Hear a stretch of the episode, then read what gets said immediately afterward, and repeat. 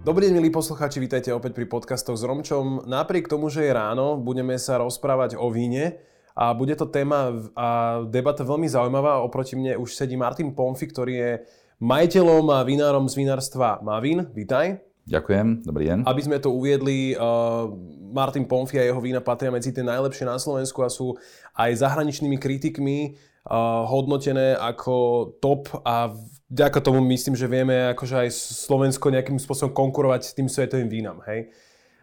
Na začiatku si skúsme povedať, možno vyvratíme aj nejaký taký mýtus, že koľko vôbec na Slovensku stojí vyrobiť flašu vína, ak, ak sa bavíme o tom, že to ideme robiť poctivo tá fráza, ktorú niektorí vinári veľmi radi používajú, že víno sa radí vo vinici, je ozaj veľká pravda.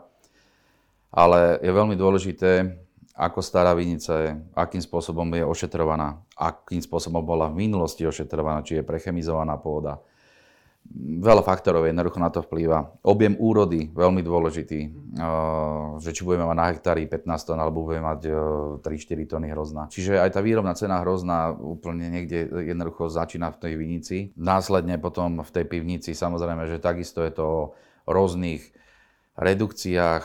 Teraz nie, aby sa ma niekto chytil za, to, že robíme nejaké redukciu, že vyťahujeme vodu z vína, aby sme mali hustejšie víno, lebo aj to sa dá rôznymi technológiami urobiť, aj sa to bežne jednoducho robí, aj keď sa to nemá.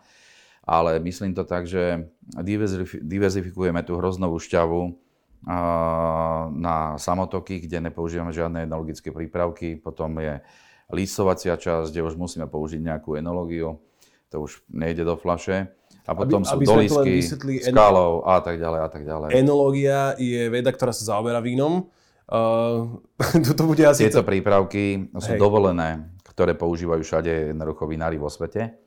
Ale sú to veci, ktoré nevznikli vo vinohrade. A samozrejme, s tými prípravkami sa dajú tie vína nejakým spôsobom usmerniť. Uh-huh. A tie prípravky pretvárajú charakter toho vína. Čiže odzrkadlenie tej vinice do toho pohára vína je veľmi ovplyvnené. Takže ideálny je ten samotok? No, samozrejme, keď chceme vyrobiť čo najzdravšie víno, ja hovorím, že ľudia vymreli alebo niečo jednoducho po tých uh, vínach, ktoré sú robené enologiou. Ja som to v minulosti takisto robil. Ja som začínal so sudovými vínami a prešiel som si cez jednoducho, musel som si celý tým vývojom prejsť, musel som to hlavne naučiť. To sa nikde človek jednoducho, ne že nedočíta, ale študoval som aj rôznu literatúru, uh, ale Ide o to, že človek si to musí um, vymakať, uh, ochytať jednoducho v tej pivnici, musí sa popáliť na veľa chybách, až potom tomu dojde, uh, že čo chce vlastne v živote robiť.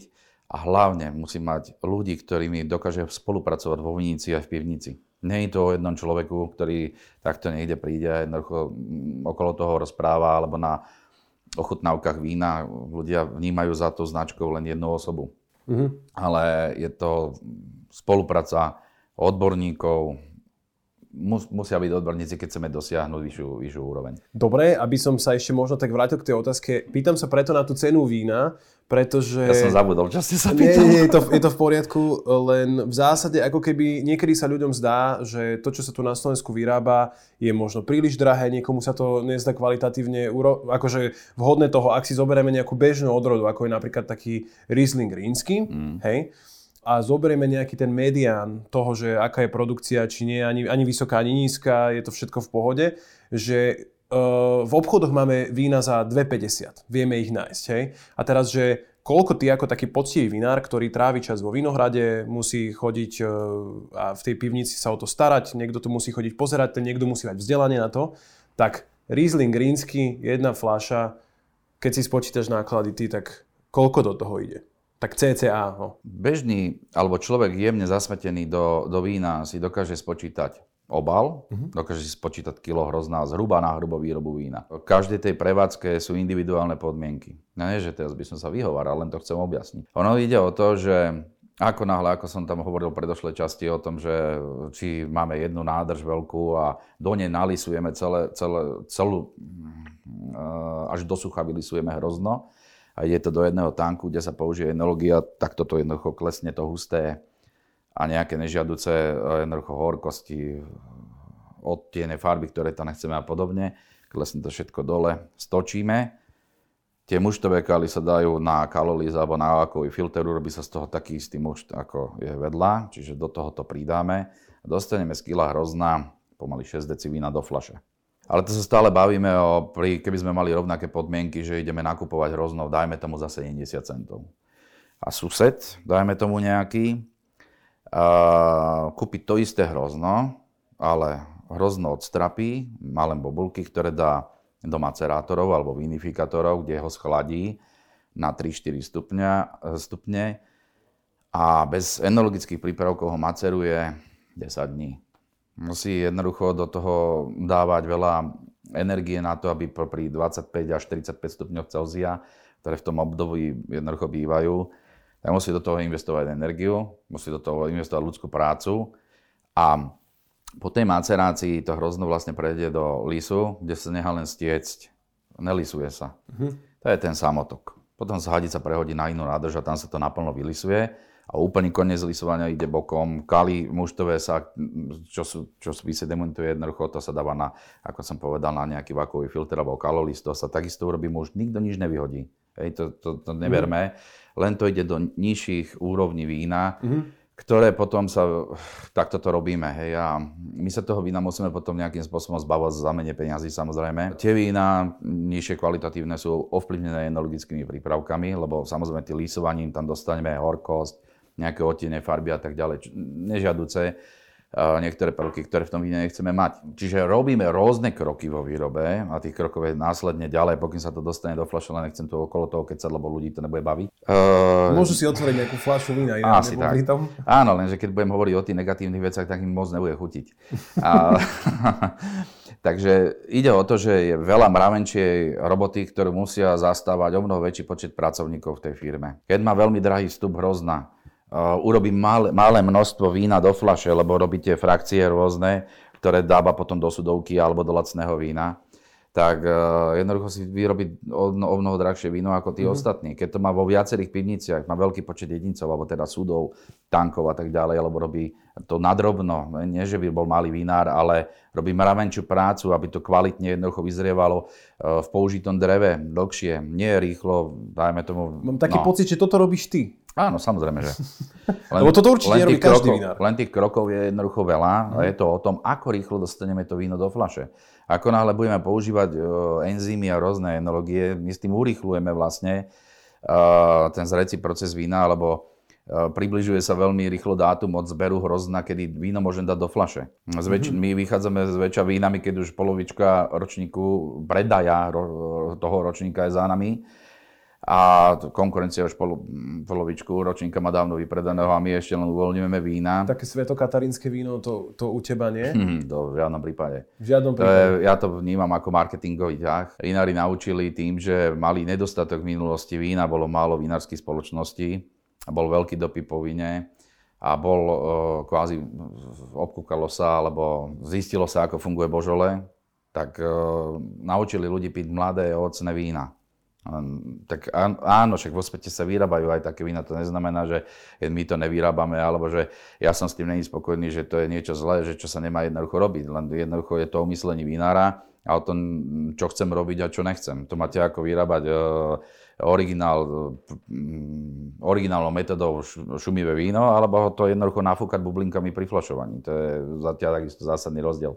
Jednoducho pri tej výrobe vína, a začína to teda už vo vinici, pestovaním hrozna, vlastného hrozna, neprechemizovaním vinice a veľa ľudskej práce a nielen strojové obrábanie. Už tam sa začína formovať jednoducho budúca cena flaše a v tej výrobe čím viac mravenčej práce, čím viac frakcií, čím viac jednoducho sa ten vínár snaží to urobiť prirodzeným spôsobom, tak tým to víno bude drahšie. A samozrejme záleží to aj od toho, akú kvalifikovanú silu zamestnávate, koľko tých ľudí na daný počet fláší danú výrobu ročníka jednoducho zamestnávate, ako, ako ich platíte a, tak ďalej. Môžeme si povedať, že 3 eurá za fľašu sú málo. To sa nedá vyrobiť. O aké cene sa bavíme? Či to je cena v supermarkete alebo u výrobcu, výrobná tak cena? v supermarkete má víno za 3 eurá. V supermarkete, keď je víno za 3 eurá, tak od výrobcu odchádza za 1,50 plus DPH. A to sa dá vyrobiť? Nie. Dobre, mám 4 eur, 5 eur, 6 eur, 7 eur, tak potom je to taký zlatý stred niekde? Uh, môže tam potom nastávať otázka, že teda sú slovenskí výrobcovia, ktorí predávajú napríklad Lidl za 1,49. Hej. To je absolútny extrém, o tom sa ani nebavíme. Uh, poďme trošku vyššie, jednoducho aspoň 2,5-3 eur, ako sme bavili, lebo to by som, nechcem o tom rozprávať. Uh, zo slovenského hrozna, ktoré, zoberme si nejakú čisto teoret, hypotetickú cenu, že dopestujeme hrozno za 70 centov. Či už sme stále akože na, na hranici, nie? To, to je do... Ideme sa stále baviť o, len o výrobnej cene. Mm. A ako to, jednoducho mňa stojí o najlacnejší obal euro. Dá sa pre odľahčené sklo, lacnejšie materiály, nekvalitné zátky, čiže to víno bude na mhm. chvíľu, není na vyzrievanie, jednoducho bude veľmi porovitý materiál, veľmi rýchlo zostarne v tej flaši. Ale v tom supermarkete aj tak to není moc chladené a tak, takže tam sa na to nekladie až tak dôraz. Taký, tam je to asi vysokobratkový tovar, by som povedal. Mm, no, čiže bavme sa o lacnom materiáli. A dojdeme ozaj na tú výrobnú cenu okolo 3, 3,20. Iba výrobná. Výrobná. Plus teda ešte retailová cena je potom nejakým spôsobom vyššia, hej? To víno by muselo stať, keď neviem, čo by som robil, že mám ozaj vlastné vinice, mm-hmm. že mám veľmi veľkú úrodu vo vinohrade, čo my nerobíme, uh, že všetko robím, pretože idem vyrábať len najlacnejšie víno, tak to víno by muselo ja neviem, minimálne 4,5-5 eur stať na pulte. Mm. To, je, to je absolútne minimum podľa mňa. Dobre, dostaneme sa aj k otázke, že ako je potom možné, že sem z druhej polovice sveta príde uh, napríklad taká fľaša z Argentíny alebo z Austrálie, ktorá tu naozaj stojí tých 2,80. Ešte sa ťa opýtam iba, že, že koľko vy urobíte teda zhruba objem výroby ročný a že kde všade vlastne sa tie tvoje vína dostávajú. Lebo na Slovensku až tak veľmi nie sú možno tak bežne dostupné, ako sú ľudia zvyknutí, že prídem do obchodu a kúpim si Martina Ponfio. No, ono to je o myslení uh, toho vínára, že s kým, s akým obchodníkom bude spolupracovať. Možno predbieham dobu, jednoducho iným štýlom sa obchoduje na Slovensku ako vo svete. Inak sa prihliada na kvalitu vína ako vo svete, alebo respektíve obchodníka to veľa razy ani nezaujíma. Má nejakú značku, má cenovú hladinu, má odrodu a porovnáva to s druhými. Samozrejme, že to víno musí mať nejakú kvalitatívnu úroveň, ale keď je v rámci cenovej hladiny niekto lepší, tak to v podstate nikoho nezaujíma. Berú to ako samozrejmosť. A ja som zase odbočil. Ako bola tá otázka? Pardon. Že aká je tá vaša produkcia? Aha, a že ka, kam všade sa vlastne dostanete? My stále zmenšujeme jednoducho tú objemovú, alebo teda produkciu, výrobu v rámci ročníka, stále klesáme, alebo stále skvalitňujeme a rozširujeme súdovú časť. My vyrábame, v poslednom ročníku sme vyrobili len 80 tisíc litrov, ale máme cez 300 barikových súdov plus veľkolitrážne súdy a plus teda nerezovú časť. Barikové súdy, e, neviem, či toto budeme všetko vysvetľovať, tam je to niekde do poznámky, alebo tak. To sú také tie... No, malé súdy, 225 alebo 228 litrové. A, kde dozrieva červené víno. Niekoľko rokov vyzrieva víno prirodzeným spôsobom v dreve. Jednoducho produkciu znižujeme a zvyšujeme kvalitu. Začína to vo vinohrade, kde znižujeme jednoducho hektárové výnosy a potom následne v pivnici Stri, Strihate strapce? Alebo... Určite áno. Hej. Začína to rezom vinohradu, alebo teda strihaním vinohradu, kde sa vlastne už eh, dopredu vie, že koľko bude mať očiek. Na tie očka sa to striha. V minulosti boli aj tri kocúre, alebo teda ťažníky, z ktorých, eh, z ktorých jednotlivých očiek vyrastajú tie letorasty. Na každom letoraste máte zväčša tri strapce plus zálistok. A ono to je o tom, že u nás e, sa snažíme nastriať ten vinohrad na 6-7 očiek maximálne a na jeden ťažník teda. A z každého toho letorastu zlúpavame tie strapčeky po ten jeden prvý, ktorý je najbližšie jednotnému drevu. Aha. Čiže e, takto sa redukuje úroda. Dobre, a tak sme si povedali zhruba ten objem výroby a že to znižujete kvôli kvalite. A teraz, že kde všade vlastne vo svete sú tie vaše vína? Lebo sme si povedali, že na Slovensku v bežnom obchode až tak veľmi nie. E, vínoteky sú samozrejme výnimkou. Ono, ten predaj je o tom, že kto mi zavolá, tak s tým sa snažím nejakým spôsobom uh, dohodnúť. Nie to, že by som robil nejaké obštrukcie, ale v minulosti sa vína predávali cez rôzne distribučné spoločnosti, bolo to vo všetkých možných vínotekách. Dneska sa snažím skôr jednoducho osobitný prístup s ľuďmi rozprávať o tom víne, prečo sme iní, prečo dopad našich vín na zdravotný alebo na ľudský organizmus e, je jednoducho lepší, ako sme mali v minulosti napríklad. Alebo máme vína s nízkym obsahom histamínu, vegán. Ja musím um, mimochodom povedať, že asi som ešte po tvojom víne nemal bole hlav na druhý deň. Ono, čo, ono to je práve dobrým o znakom? Je, uh, zase to je zase ďalšia téma. Ale, Jasné. Uh, iba aby som, ale je veľmi podstatné, ako vínár vyrába víno. Aby som to iba nepreskočil, že nájdeme vás uh, po Európe, alebo aj, aj v Amerike? V Amerike nie. Máme vína celkom úspešne v Anglicku, v rôznych reštauráciách, aj v Michelinkách. Máme rozbehnutú spoluprácu na, na Maďarsko. Uh-huh a tiež akože v podstate na myšlienské reštaurácie, ale aj na iné, není to len o tomto. Ale ten COVID nás uh, úplne zaklincoval, lebo práve, no a to je zase ďalšia téma, je veľmi rád skáčem z témy do témy, ale musím to povedať, lebo COVID rozdelil vinársky svet na dva tábory. Na tých, ktorí produkujú lacné vína do supermarketov, tí idú na tri smeny, tí valia plný plyn. Tam v podstate nie je garancia toho, odkiaľ to víno je, než by som všetky hádzal do jedného koša, ale jednoducho takto je zväčšať jednoducho cenovo dostupnejšie vína. Sa baví o pôvode vína hm, veľmi ťažko.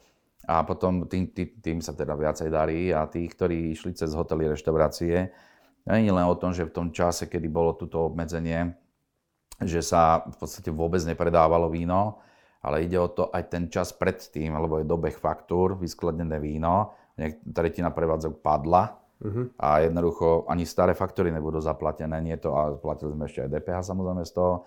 Že to není, a to, aj, už keby sme zabudli na tieto peniaze, tak ide aj o startu odbytových miest samozrejme. A teda rátam, že uh, ešte to len príde a momentálne ten uh, gastro biznis ide na 10%. Čiže ten, kto sa zameriava na kvalitu, tak ten momentálne má obrovský problém. A čo sa týka tých exportov, tak e, vlastne Anglicko je paralizované. Tam e, v podstate e, sa prepušťajú takisto ľudia, tam 50% ľudí, aspoň v tej distribučke, ktorá mňa tam ponúka v reštauráciách, tak, tak 50% ľudí sa prepúšťa a fungujú len čisto cez e-shop a vôbec akože tam sa len týždeň a pol dozadu spúšťali hotely a reštaurácie v obmedzenom poč- akože v obmedzených podmienkach a niektoré sa vôbec neotvorili, že sa budú otvárať jednoducho najskôr. A ty sa Čiže skú... není, sa, není možno momentálne vyvážať. Jasné, a ty sa skúš, skúšaš sa nejako adaptovať? E, na to možno, ja neviem, že skúsiť e, iný trh, e, e-shopový predaj, niečo také? Lebo no. v zásade asi, teda dúfam, že ťa to nepoloží tak samozrejme je to veľmi nepríjemné obdobie. Chceli sme skôr jednoducho spustiť e-shop. A nespustili sme ho kvôli tomu, aby sme nepodražali našich predajcov. Mm-hmm. Vždycky som prihľadal na to, kto ma predáva a preto som z dvora sa snažil nepredávať víno, aby som tých ľudí, ktorí mi vytvorili uh, jednoducho meno na trhu nepodražal, aby si to kupovali jednoducho od tých obchodníkov. Ide o to, že my, nemôže človek robiť jednoducho v živote všetko, a keď robí všetko, tak to nerobí poriadne. Preto by mali byť obchodníci, preto by mali byť jednoducho výrobcovia. Ale ideme spustiť e-shop, ideme ho spustiť, spustiť kvázi voli exportu. Idem sa zameriavať teda na, na iné krajiny ako Slovensko. Ja si veľmi vážim, ja som, ja som národne cítiaci človek, aby to nevyznelo, takže ja kašlem teraz na Slovákov. Ja tu vždy budem jednoducho pre hlavne slovenský trh toto je pre mňa, ja v obchode otačam, do čo vyrobil jednoducho zo zadu, čítam všetko a snažím sa podporovať jednoducho domácich pestovateľov a výrobcov, lebo len tak e, jednoducho e, ľudia tu budú mať prácu a bude sa to tu hýbať. Keď budeme všetko kupovať v zahraničí a budeme vynašať peniaze von, tak to tu nebude fungovať. Tak super. Um... V zásade len aby som to konkretizoval, e, Martin pôsobí v okolí Pezinka a Vinosadov, Vinice máš aj inde po Slovensku, samozrejme, ale teda je to tá malokarpatská vinárska oblasť, potom je ešte napríklad aj tá východoslovenská taká známa, ten Tokaj, takže sú to také dve uh, možno nejaké... K tomu by som trošku niečo povedal, aby ľudia pochopili, že prečo robíme.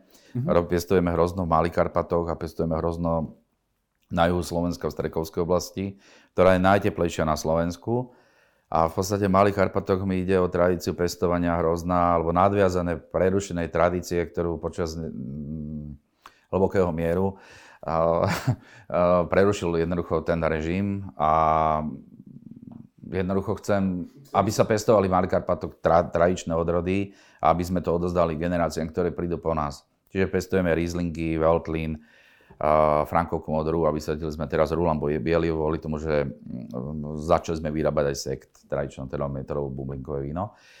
A e, na juhu Slovenska Strekovskej oblasti pestujeme hrozno v dvoch obciach. Jedna je Rubán, druhá je Nová Vieska. A sú to susedné obce vlastne so Strekovom, čiže Ruban má absolútne identické podmienky, aj pôvodné, aj orientačne, aj všetko vlastne so Strekovom. A je to výborná oblasť hlavne na červené hrozná, alebo teda na červené vína z modrého hrozna, ale aj odrody ako Chardonnay alebo novošlachtence rôzne, ktoré vznikli vlastne, sa vyšlachtili v tej oblasti. Takže aj tomu sa venujeme v rámci pestovania a teda následne výroby vína. Poďme sa pozrieť, e, ako sme avizovali pred e, nejakými pár minútami.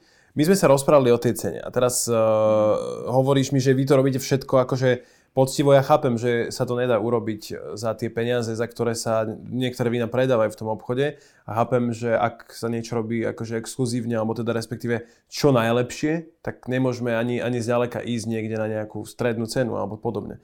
A teraz mi ale vysvetlí, že ako je možné, že to víno z Argentíny v tom mm-hmm. obchode si kúpim za 2,80 a teda nie je to ani výrobný náklad a už vôbec nie, nie je to ani, ani ten distribučný náklad, pretože to víno sem ide 10 000 km. Myslím si, že tá cena, ktorá je na pulte, ktorá do, bez marží obchodníka určite možno ani nepokrie len tú dopravu. Uh, nie je to ešte výrobnú cenu toho vína, fľaše a hrozná všetkého. A ešte samozrejme ten výrobca vína tam musí zarobiť na to. My sa stále bavíme len o nejakých výrobných nákladoch aj v rámci toho slovenského. Mm. Ale musí byť amortizácia, musí sa platiť energie, vyplaty a tak ďalej, režijné náklady. Čiže tam je jednoducho veľa na tú, na tú výrobnú cenu, ale aby som sa znovu vrátil jednoducho k tej zahraničnej cene lacného vína u nás na pulte. Nemusí to byť o európskych dotáciách. My keď sme vstupovali do EÚ, tak sme zobrali čo bolo. Boli sme radi, že nás tam prijali.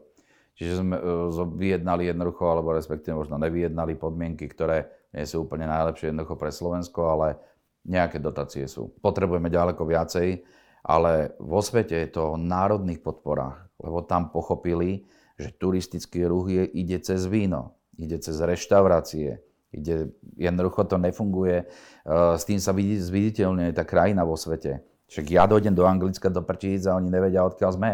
Oni nevedia, si nás milia so Slovenskom. Slovensko nevedia, že existuje.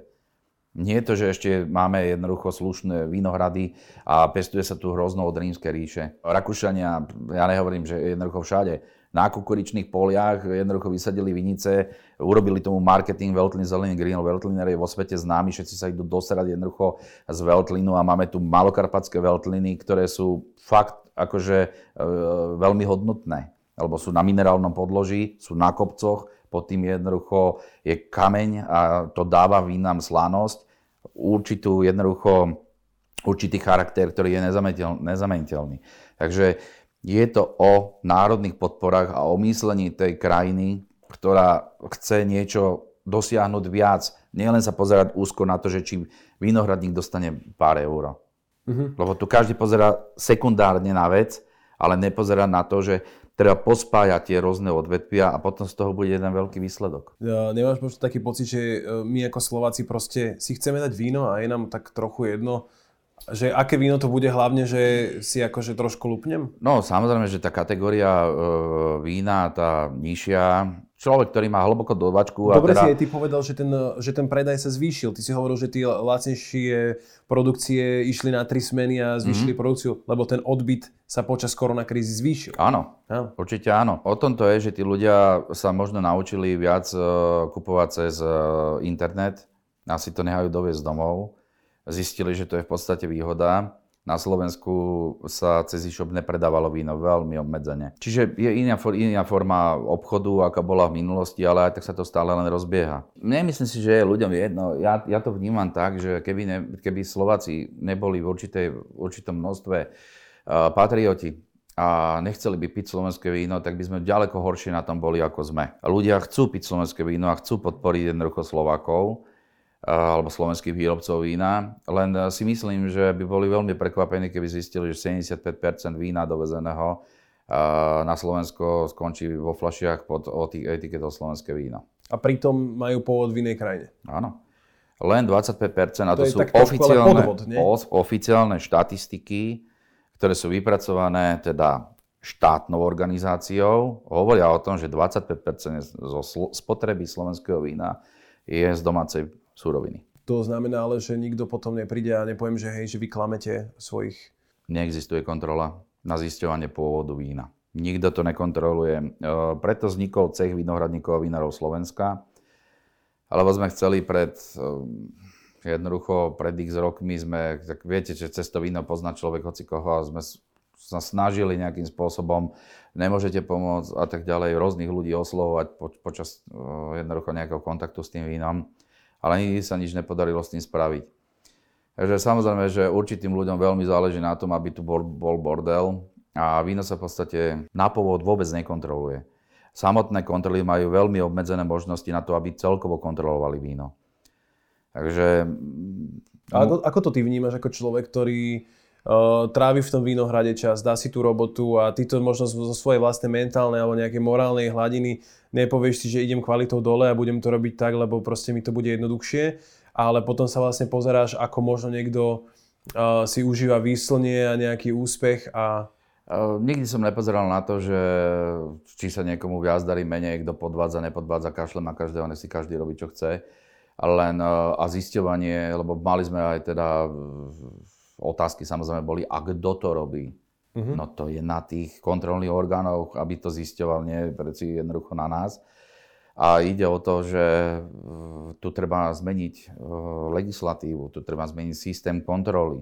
Tí ľudia majú zviazané ruky a to, je, to vyhovuje určitým ľuďom, ktorí majú veľký vplyv v rámci vína. Poďme sa pozrieť ešte na jednu takú tému, e, samozrejme s nejakým úspechom alebo s tým kreditom, ktorý to víno má, súvisia aj tie súťaže. Je to už taká tradičná vec, robí sa to tu aj pod Karpatmi, robí sa to vlastne kvázi ako keby všade na Slovensku, ale aj všade vo svete.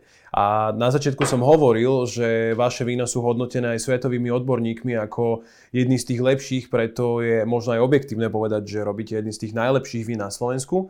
Ale ty máš takú zaujímavú, um, zaujímavú, možno by niekto povedal divnú, uh, divný pohľad na to, že ty tie svoje medaile, ktoré vyhráš, a tu sa bavíme napríklad o Vienale v Paríži, Uh, tak na tú flašu ani vlastne nenalepíš. A v zásade potom ten človek, keď si to pozera, tak ani nezistí, že pije nejaké medailové víno. Niekto si môže mysleť, že to je arogancia. Ono to tak není, lebo ľuďom vysvetľujem, hodnota tej medaile je v tom čase, keď to víno je na tej súťaži. To víno, ktoré je na tej súťaži, nemusí skončiť vo flaši. To je zase druhá vec. Mm-hmm. A je to len subjektívne hodnotenie tých hodnotiteľov v rámci skupiny. Vedľajšia komisia by to mohla zhodnotiť, dajme tomu, inak. Tie komisie sú zväčša zložené, nemusíme hovoriť o Paríži, môžeme kľudne o Slovensku, to je jedno. Sú zložené. A s väčšinou na Slovensku sú výrobcov vína. Každý ten výrobca má nejaký rukopis. Zhruba vie, kto je dobrý, vie, koho víno pije. Čiže... Kebyže ti dáme teraz slepý test, ja nemám, ja to teraz by som sa išiel vyhovárať, ale áno, ako viem zhruba. Plus minus. Zhruba. Ja mm. som prestal 4 roky chod, dozadu chodiť hodnotiť na súťaže a prestal som dávať na súťaže vína. A je to boli tomu, že uh, veľa vín na trhu po roku tú hodnotu tej medaile nalepenej na flaši nemá. Veľa vín je technologickým spôsobom vyrobené a sa rozpadne jednoducho už po lete. Nedožije rok alebo rok a pol. A víno má byť vyrobené tak, aby sa vo, víne, vo flaši rozvíjalo a posúvalo k niečomu lepšiemu, aby ukazovalo ďalšie a ďalšie jednoducho vrstvy alebo črty. Jednoducho to víno má rásť vo flaši a nie sa rozpadávať. Samozrejme, že každé víno má nejaký potenciál na vyzrievanie a je to tiež na, nejakú, na nejaké obdobie a súvisí to aj so skladovaním vína a tak ďalej, lebo dá sa víno aj poškodiť nesprávnym narábaním. Ale k tým súťažiam. Ono to je o tom, že tí súťažné komisie sú zložené someliérov, vo všeobecnosti teda obchodníkov s vínom, výrobcov vína. A každý má na to nejaký svojský pohľad. Najviac uznávané vo svete sú hodnotenia od Master of Wine, alebo teda niečo podobné ako je Robert Parker, alebo James Robinson, alebo jednoducho ikonické mená, ktoré hodnotia, e, bodujú vína, ale nielen obodovať, ale aj slovný opis, potenciál na vyzrievanie, flašovú zrelosť, akože, alebo pitnosť, že kedy, kedy to treba piť, k akým jedlám sa to hodí a tak ďalej. Tu ste aj vy napríklad dosiahli nejaké hodnotenie. Áno, len to je totiž to taký dosť veľký boj, aby to vôbec niekto chcel ochutnať, lebo nás berú, že a východ s Rumunmi, ja neviem čo. Takže nám sa podarilo a je to vďaka Edity Ďurčovej, ktorá po x rokoch snahy uh, pritiahla vlastne Elizabeth Gavej, ktorá je Master of Wine, alebo teda hodnotí vína, eh, hlavne hodnotí rúžové vína v Provence a v Maďarsku, na to je úplne najviac jednoducho zameraná, ale hodnotí teda vína, všetky vína, nemá problému ohodnotiť. Jej. Ten Master of Wine, on, je, on má viacero úrovni škôl alebo takých kurzov, ktoré hovoria o tom, oni sa učia aj, ako sa vyrába víno, ako sa pestuje hrozno. Oni majú komplexný pohľad na víno. Aj z hľadiska obchodu, e, toho, či sa to ľuďom bude páčiť, nebude páčiť. Hej, že mm, majú komplexný pohľad na pohľad vína, nie jednostranný, zameraný z nejakej profesie. A ty, ty, takýto typ človeka uh, jednoducho má váhu vo svete. Nie je to len o tom, že teda ten obchodník následne s vínom, keď dostane víno obodované takýmto človekom, tak samozrejme prihliada na to bodové hm, hodnotenie, a, ale samozrejme hodnotí víno z pohára. Na Slovensku sa predáva víno. Málo ľudí dojde a jednoducho prechutnáva u mňa víno a povie, že toto áno, toto nie. Tí ľudia s tým, ako, ako samozrejme je tam určite dávka dôvery, máme nejaké teda ocenenia, áno, v Paríži. Odbočil som, Paríž. Prečo dávam teda na Paríž? Už som obmedzil veľmi teda, ako som povedal, tie súťaže. Paríž stále je na Slovensku vnímaný ako Olymp vinárskych súťaží.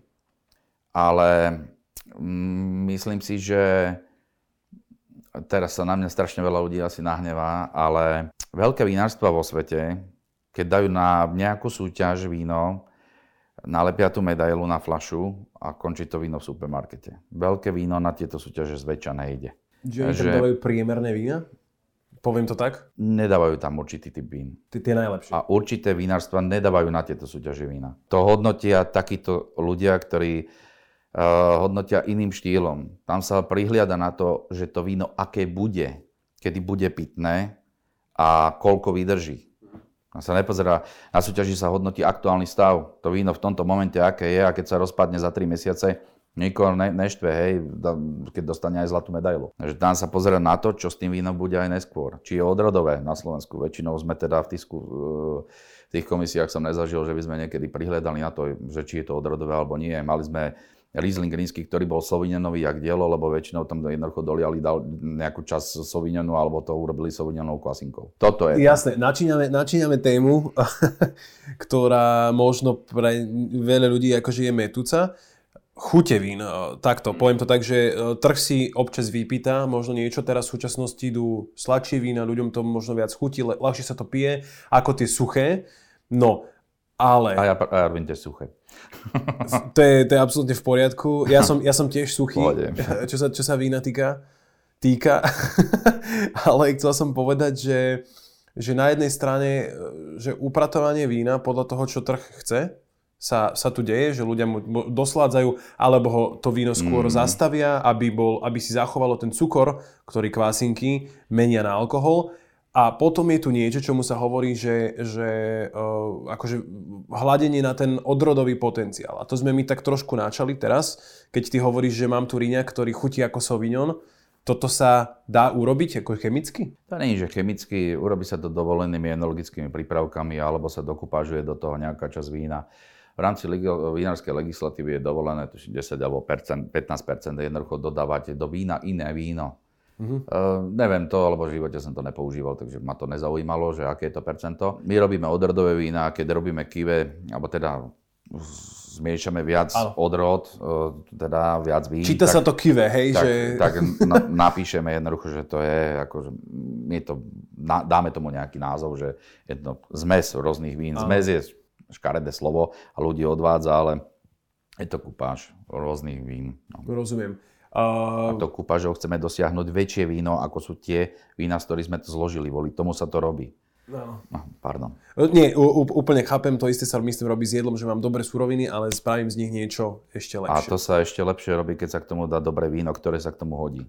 Potom je vyšší zážitok, to je tá vyššia gastronomia, ktorej sa my chceme venovať. Áno, uh, ale poviem to takto, napriek tej vinohradníckej tradícii, ktorá tu minimálne v tomto západo v slovenskom regióne podkarpatskom je, je tu vôbec takáto znalosť týchto vín, že vedia ľudia oceniť tvoju robotu? Je skupina ľudí, ktorá má odpité, má pobehaný svet, má, fakt je to o tomto.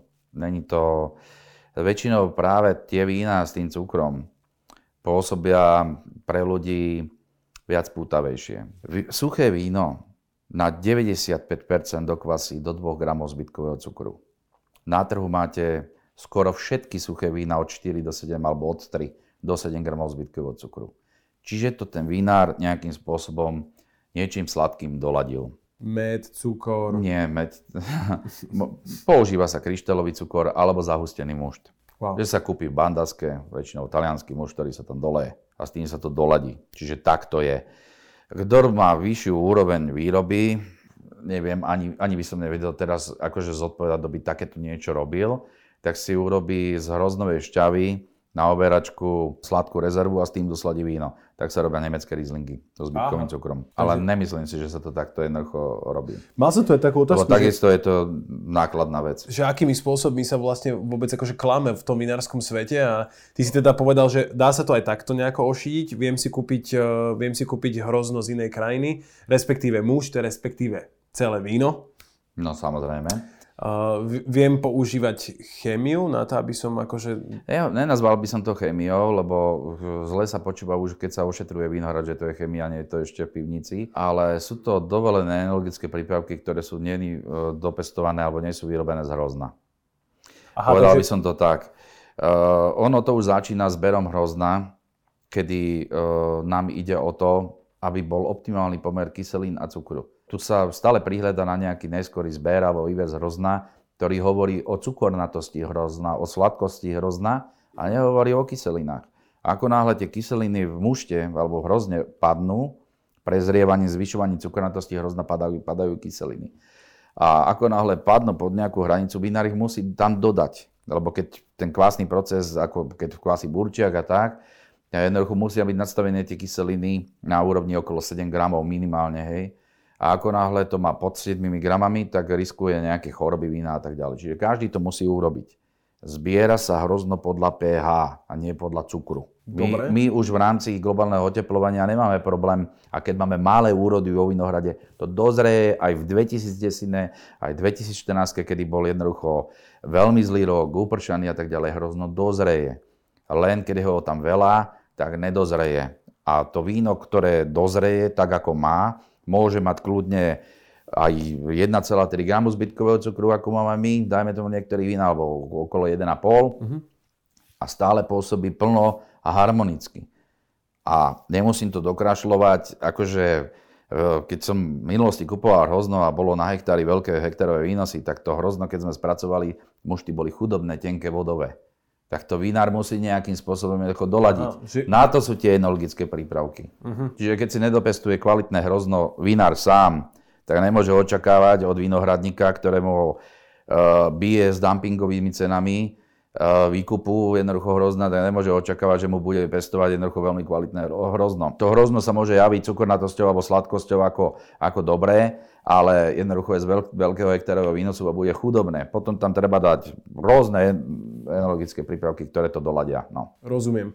Uh, toto sa deje všetko v tom procese výroby a na to ten, ten spotrebiteľ do tohoto vôbec nevidí. Nie. A teraz uh, moja otázka je, že dá sa vôbec, možno aj našim divakom, poslucháčom povedať, že nejaké typy, že ako vôbec rozoznať, že keď som ja v obchode a vyberám si víno, že že podľa čoho sa nejakým spôsobom orientovať, či tam je nejaká, niečo napísané, čo by mohlo akože mne prezradiť niečo viacej o tom. No keby som si išiel kupovať víno a neviem od koho si ho mám kúpiť a nesledujem vinárske súťaže, nesledujem nejakú, kto kde získal aké ocenenia vo svete a podobne, alebo doma na našich súťažiach. Ľudia pozerajú podľa dizajnu a podľa ceny. Nepoznajú značky. To je jediné, čo v tom obchode žiaľ vidia, ale na prvú. Určite.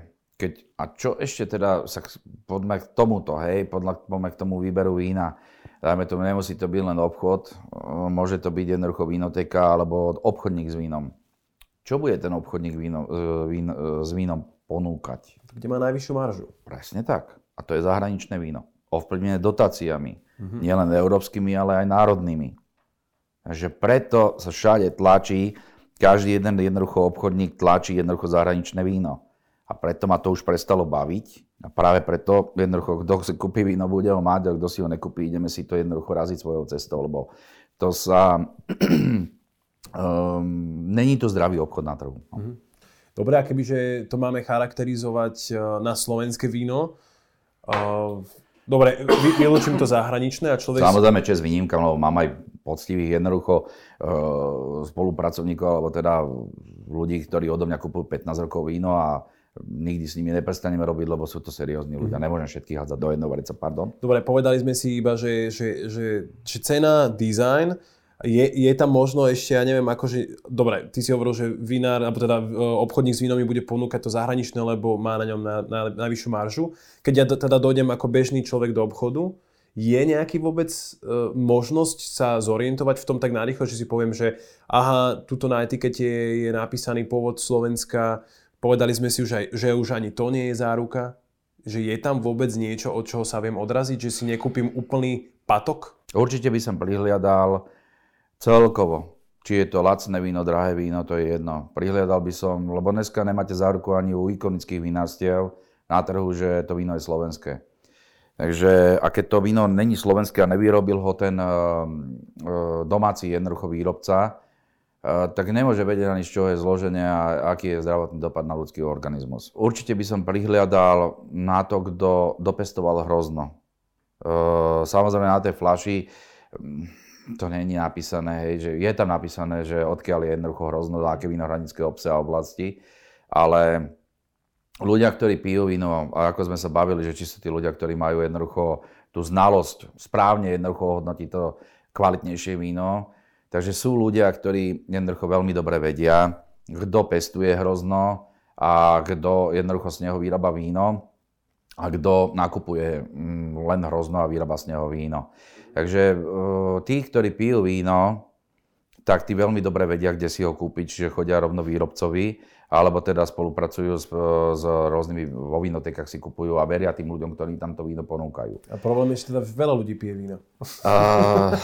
Ale nie je víno ako víno, asi poviem. Áno, presne tak. A nie, nie je vinár ako vinár. Vybrať to správne víno, v tom supermarkete by som to asi neriešil. Tam zväčša chodia ľudia kupovať mm-hmm. víno, ktorí nechodia do reštaurácií si kúpiť víno, nechodia do vínotek si kupovať víno. Keby tam chodili, tak si to víno kúpia tam. Mhm. Lebo tam dostanú k tomu ako taký, ako taký jednoducho nejaký výklad a poradenstvo a tak ďalej. To v supermarkete väčšinou je úplne iná skupina jednoducho kupujúcich, ktorí v podstate nič nevedia o tom vinárskom svete, alebo veľmi málo niečo si možno vyčítajú z, z nejakých mm, e, médií, ktoré sú komerčné. Kde by si sa ešte pozrel, kde sú také tie známe vinárske oblasti ešte možno túto najbližšie vo svete? Vieme, že teda to Francúzsko je takou akože slávnou mekou, alebo ak by som to povedal? Slovensko má jednu apeláciu Slovensko. Apelácia, Apelácia je nejaký územný celok, menší územný celok, ktorý hovorí o klimatických, pôdnych, Aha. tradičných e, podmienkách na pestovanie a výrobu vína. My máme jednu. Áno, a to je nezmysel. A to vyhovuje určitým ľuďom, lebo môže sa hrozno kade tade a víno prevážať a No. Že eh, je na, aj našou úlohou, aby sme sa, sa snažili uh, toto zmeniť, aby boli teda uh, tieto územné celky rozdrobené. A tak ako máme južnoslovenskú vinohradnickú oblasť, Tokajskú vinohradnickú, Stredoslovenskú, Malokarpatskú, aby každá tá oblasť ešte mala podoblasti. To by bolo najideálnejšie, lebo veľký zelený z vínosad je úplne iný ako z modrý. Hej?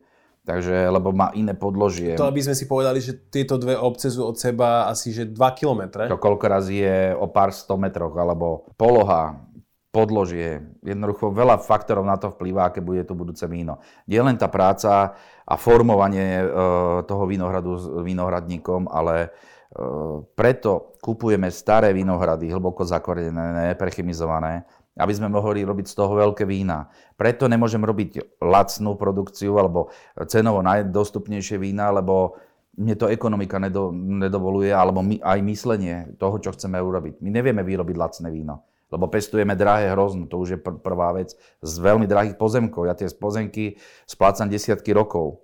To je ten rozdiel medzi vinárom, vinohradníkom a vínárom. Vínár si kúpi hrozno za dumpingovú cenu a urobí z neho víno. Teraz dovoluje trh kupovať hrozno na úrovni 40 centov. Dopestujeme 70 a viac. E, v týchto zredukovaných e, jednoducho vinohradoch dopestúvam hrozno 4-5 eur a viac za kilo hrozna. Preto ho ani neviem predať, aj keby som chcel, ani by som ho v živote nepredal. A to sú tie vstupy, ktoré jednoducho veľmi ovplyvňujú tú cenu fľaše vína. A je to len jednoducho tá cena hrozná, ale samozrejme investície, ktoré sú veľké To sú generačné investície hmm. a ten vinár, ktorých 75% na trhu nemá vinohrady, hej, vinárov dnešných, v rôznych uh, publikáciách uvádzajú, že majú, ja neviem, 3-4 hektáre, 2-3-4 hektáre vinohradu, čo je nezmysel v rámci tej svojej produkcie, ale ľudí oblbujú. Je to vlastne odzakadlené aj na etikete, že kde, odkiaľ jednoducho je vyrobené to víno, z akého vinohradu a z aké lokality. Došla tá doba, kedy sa ten trh láme a musí to byť cítiť, musí to byť odzakadlené, jednoducho musí to byť odkategorizované, kto má svoj vinohrad, kto z neho vyrobí hrozno, a urobiť z neho víno, kde garancia toho, či je prechemizované hrozno a aký objem jednoducho bol v tej vinici.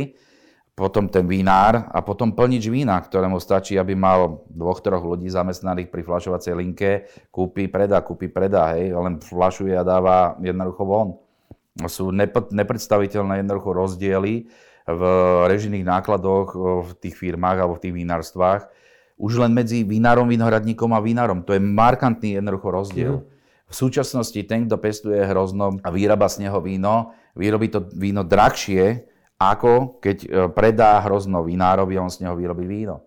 Preto je nerovnováha jednoducho na trhu a preto niektorí výrobcovia jednoducho vína musia mať drahšie víno, lebo ho nedokážu jednoducho vypestovať za menej. A keďže nevedia spracovať celú produkciu hrozná, tak čas produkcie predávajú a, e, alebo sú, sú, e, je určitá časť alebo objem pestovateľov hrozna na trhu, ktorí sa zameriavajú len na pestovanie hrozna, nemajú druhotné spracovanie, čiže ne, nevyrábajú víno a musia, sú odkazaní na predaj hrozna vo veľkom množstve.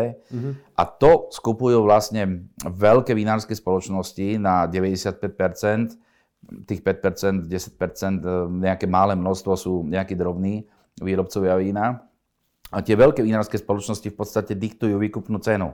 To nediktuje ten, kto to dopestuje. Mm-hmm. On je rád, že to momentálne má komu dať. Či to vôbec minimálne za režijné náklady aspoň predá. No a v podstate oni to tak šikovno jednoducho majú nadstavené, že vo veľkom sa hrozno dá dopestovať cez dotácia, neviem čo, jednoducho za nejaké peniaze a oni to nadstavia 10-20 centov na to, aby, aby len prežil. Ale ako náhle dojde ľadovec, dojde ja neviem, zlý ročník, začne mu to hniť. Dojdu jednoducho, ja neviem, máme veľa tých faktorov, čo ten vinohradník, aké riziko nesie popri tých investíciách. ako náhle dojde niečo, čo ho výrazne teda ovplyvní, nielen tá cena, tak musí si peniaze požičať, a aby udržal to vinohradníctvo jednoducho nad vodou a následne ďalší rok jednoducho váli gulu pred sebou, váli, váli. Za, za 4, za 5 rokov dojde ďalší pruser mm. a potom si zase nejakú časť jednoducho peniazy požiča a váli, váli, až mu to niekto zobere. Mm. Čiže takto, v podstate takýmto systémom sa družstva na Slovensku dostali pod o, o, krídla nejakých jednoducho ľudí. A toto reálne hrozí vinohradníctvu, čo sa ja strašne bojím, že tí ľudia, ktorí to spôsobili, to ešte nakoniec kúpia za pár drobných. Tak pevne verím, že sa to nestane. Sme tu načetli takú akože vínokalipsu trošku. No ja skáčem s tými do, je do to, Je to úplne v poriadku, ale že teda keď uh, hovorí, že uh, je to relatívne neistá práca, je to ekonomicky veľmi náročné, aj, aj, aj fyzicky, aj pracovne. A teraz ty by si si vedel ale predstaviť robiť niečo iné? Tak, takto. Ja som tomu prepadol ja som tomu absolútne prepadol v 2005-2006 roku. Mm-hmm. Keby som hovoril, že od začiatku som víno robil jednoducho s tým, že ma to bavilo, tak by som klamal. V minulosti ľudia chodili po dedinách a kupovali demižonov víno. Toto obdobie jednoducho prinieslo viac vína od rôznych spoločností do supermarketov a ľudia začali kupovať víno teda v supermarketoch a prestalo sa chodiť po dedinách eh, vykupovať tieto domáce vína. Eh, každý v týchto vinárskych obciach vinohradníckých obciach jednoducho za domom a plus ešte mali záhumenky rôzne, ľudia pestovali hrozno. Potom strátili ľudia záujem o toto víno, preto sú časť, časť tých vinohradov jednoducho je taká zanedbaná, lebo tí ľudia sú nahnevaní, mm-hmm. nechcú predať jednoducho tie pozemky, musí povedať, že to je málo peňazí a na druhej strane povedia, však vy ste to spôsobili, vy ste začali vo veľkom robiť víno, tak ja vám to nepredám. Hej. Čiže sú rôzne pohľady na to, že prečo nie. Jednoducho ľudia takto v minulosti e, vyrábali víno podomovo. Ja som prešiel cez tie sudové vína k tým kvalitnejším jednoducho flašovým vínám začal som hodnotiť vína, alebo teda prechutnávať vína z celého sveta, spoznávam vinárske krajiny vo svete, ich kultúru, myslenie, kultúru výroby, pestovanie hrozná a tak ďalej. Mm, dnes sa to stalo vážnym koníčkom, nie len a v podstate sa mi naplnil mm, nejaký niečo, čo som, akože ani som nevedel, jak som k tomu došiel, jak slepých huslám. A hrozne ma to jednoducho baví, e, tvoríme niečo živé. Nie je to, že človek kúpi, predá, ale vyrobíme, dopestujeme, každý rok je iný, vyrobíme z toho víno, to víno sa tvorí jednoducho v tej fláši, formuje sa. A došlo to do takého štádia, že tie vína v pivnici sú ako deti e, v rodine, že každý ten tank jednoducho mm, má nejaké svoje čaro a nechcem tu polemizovať, alebo teda keď sa hovadiny, ale jednoducho je k tomu taký vzťah vytvorený, že už sa ťaž, ťažko koľko razy, lebo my všetko víno nedávame do fľaš. Nie všetky vína jednoducho dosiahnu takú úroveň, aby sme ich flašovali, aj z tých samotokov a Takže veľmi ťažko sa rozhodujem, koľko razy ktoré víno teda obetujeme a ide do toho lacného, ale uh, je k tomu už silná citová väzba jednoducho a hlavne sa to začalo tvoriť, keď sme kúpili vinohrady. To sa človek absolútne jednoducho pohľadovo na, na výrobu vína sme sa absolútne zmenili. Čiže aj používanie enologických prípravkov v podstate tam skončilo. Aj my sme to používali. Mm-hmm. Aj my sme robili technologické vína. Ale Takže s nákupom vinohradov to nemá, už to nedáva logiku, lebo človek kúpi starý, hlboko zakorenený vinohrad, za ktorý dá, teda bude ho splácať desiatky rokov. Mm-hmm a e, nedáva to zmysel e, z toho urobiť nejakú čabrne. Hej, no, že ho przniť ešte, hej. Urobiť z toho technologické víno. Jasne. Ja chcem, aby sa to víno, z toho, ten vínohrad odzrkadlil do pohora vína. Ako náhle by som s tým niečo robil, tak to víno nebude také. A to je ten prírodzený potenciál. A asi. na to sa prihliada vo svete. Mm-hmm. To je tá hodnota, iná hodnota vína. Martin, ma, budem na teba už len dve otázky, aby sme sa dostali teda akože k záveru. Už sme sa dostali k záveru.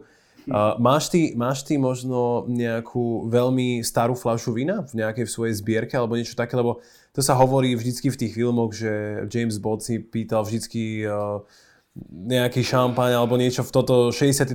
ročník, lebo ten bol dobrý.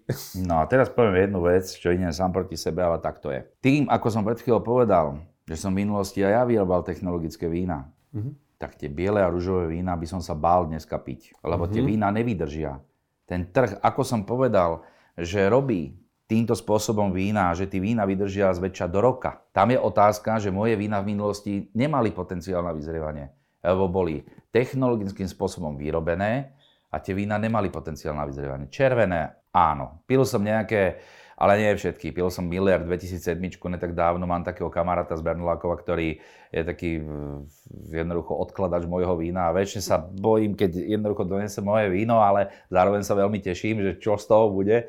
A uh, pil som Miller z 2007, čo není uh, víno s nejakým vysokým potenciálom Hej. na vyzrievanie. Ja viem, rúžové víno 2009 no a tie vína boli dobré, ale pil som Devín 2011 a bol rozpadnutý jednoducho a bol strašný. Hej. Mm-hmm. Čiže mm, mám vína od 2011 roku ale myslím, že dobre nielen od teba, ale možno aj nejaké také svetové niečo, alebo nemáš, alebo čo také najstaršie si pil? Mám, no pil som aj staré vína, mal som možnosť, uh, kamarát doniesol, myslím, že 75. rok sme tam nejaký pili a takéto nejaké, no ale to sa skôr jedná o, o teda francúzske vína. Francúzske, uh-huh. Keď chceme, aby bolo potenciál na vyzrievanie to víno, tak to víno nemôže byť pitné hneď v prvom roku. To víno musí postupne dojsť niekde a v tej fľaši sa musí posúvať ďalej. Čiže tie vína musia byť takým spôsobom vyrábané. Preto naše, dajme tomu teraz 2017, ktoré sme začali fľašovať, e, červené by som odporúčal piť tak za 5 rokov. Mm-hmm. neskôr. To je 5 rokov. Počkať, uvidíme, kto... A neskôr. A neskôr, okay, 5, 5 plus, dobre. Uvidíme, kto to vydrží, uh, dovtedy neotvoriť. Ja som dokonca vydržal, uh, aj som daroval tú fľašu potom, uh, nejakých 8 rokov.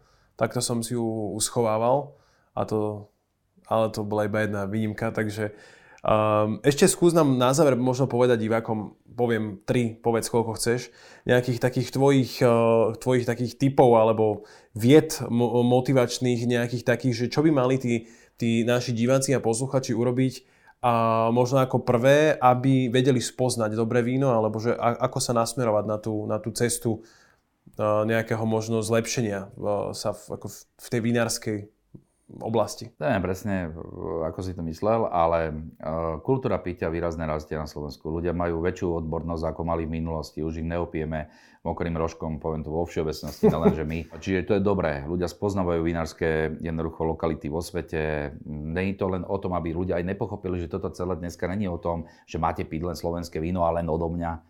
Ale, ale jednoducho je Bože treba prebádavať celý svet. Hej. Takže je to dobré, ľudia majú veľký rozhľad. Mm-hmm. Ako samozrejme nie všetci, ale som veľa razy prekvapený, že dojdu s informáciou, že krucinál, ja vlastne rozmýšľam, že niektoré veci ani neviem, hej. Že, že dostanú informáciu o svete a zapýtajú potom na nejaké ochutnávke, alebo teda mm-hmm. u nás na nejaké privátne ochutnávke. Neviem dať na to odpoveď. Ja by som to povedal tak, že najzákladnejšie kritérium je to, že chutí, nechutí a cena výkon.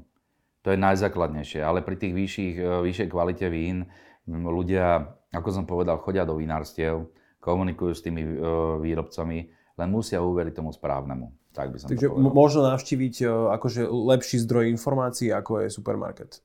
Určite áno. To určite áno. Tak nech každý pije to, čo mu chutí. Samozrejme, aby sa nepovedalo, tak všetci musíme samozrejme piť s rozumom od 18 rokov. To je asi najzákladnejšia vec, ktorú som chcel povedať v závere. Martin, ja ti veľmi pekne ďakujem, že si nám porozprával aj keď možno takto zhutnenie a viem, že téma pre človeka, ktorý toto robí desiatky rokov, je určite aj citovo naviazaná, aj, aj veľmi preskúmaná, na čo samozrejme my v tejto hodinke nemáme úplne čas. Ale ďakujem ti, že si nám teda osvetlil minimálne to, že aké to je, keď sa robí víno poctivo. Ďakujem pekne. Ďakujem. Dovidenia. Milí posluchači, milí diváci, kľudne, kto môžete a ste na to vekovo spôsobili, otvorte si pohár vína a ďakujeme veľmi pekne za sledovanie, počúvanie a počujeme a vidíme sa opäť na budúce. Čaute.